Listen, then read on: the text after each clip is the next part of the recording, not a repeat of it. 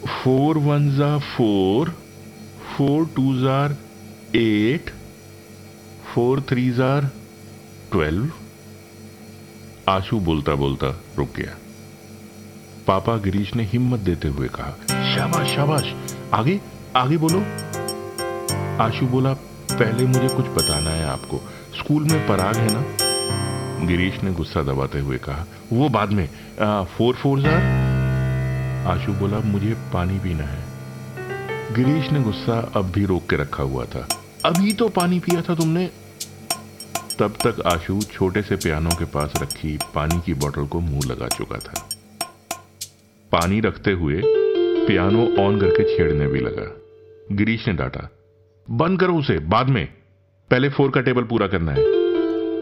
आशु ने धीरे से कहा, टीचर ने बोला है ट्विंकल ट्विंकल वाली पोयम सीखनी है पियानो पर। गिरीश बोला हाँ हाँ वो भी करेंगे। पहले फोर का टेबल तब तक आशु पियानो पर एक बार और उंगलियाँ चला चुका था। गुस्सा कहीं बच्चे पर ना निकल जाए। गिरीश ये सोचकर वहाँ से उठ गया। जो मन में आए करो, मुझे क्या? गिरीश किचन में आ गया। पानी का घूंट भरा, हेमा ने चुटकी ली। खाना बनने में अभी पूरा एक घंटा है। तब तक चाहो तो पीएचडी पूरी कर लो। गिरीश ने सिर्फ़ गुस्से से देखा। कोई जवाब नहीं दिया। हेमा ने सीरियस होकर पूछा, क्या हुआ? गिरीश बोला, अरे, हुआ कुछ नहीं, बस ऐसे ही। जब पढ़ाई में ध्यान नहीं देता ना तो डर जाता हूँ मैं। हेमा बोली, ज़्यादा चिंता करने लगते हो तुम। गिरीश ने कहा, अरे, मुझे नहीं मिला मौका। आठवीं के बाद किन हालात में स्कूल छूटा तुम तो जानती हो।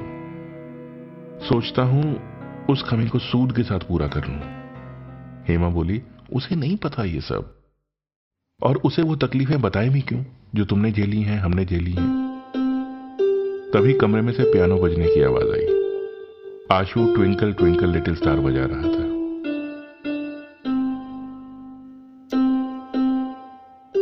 गिरीश ने हेमा की तरफ़ देखा। और मुस्कुराते हुए बोला अच्छा बजा रहा है कब में सीख लिया ये सब? हेमा ने कहा, बाप पर गया है ना? गिरीश धीरे से कमरे में आ गया। आशु ने पूछा, आपने सुना? अभी एक ही लाइन सीखी है, सुनाऊं? गिरीश बोला हाँ हाँ मुझे भी सिखाओ कैसे बजाते हैं? गिरीश आशु की बगल में बैठ गया। एक दो बार गलत बजाया, फिर बोला इस पे टेबल कैसे बजाएँगे? मैं गाता हूँ। Four one zero four four two zero eight. Ashu हंसा। अरे, ये तो बहुत इजी है, पापा। आशु ने बजाना शुरू कर दिया। गिरीश भी साथ देने लगा। जिन टेबल्स को याद करते समय थोड़ी देर पहले घर का मूड बिगड़ गया था, अब वही टेबल सुरीले हो चले थे।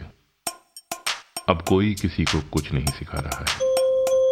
अब दोनों सीख रहे हैं। दोनों एक दूसरे को सिखा भी रहे हैं।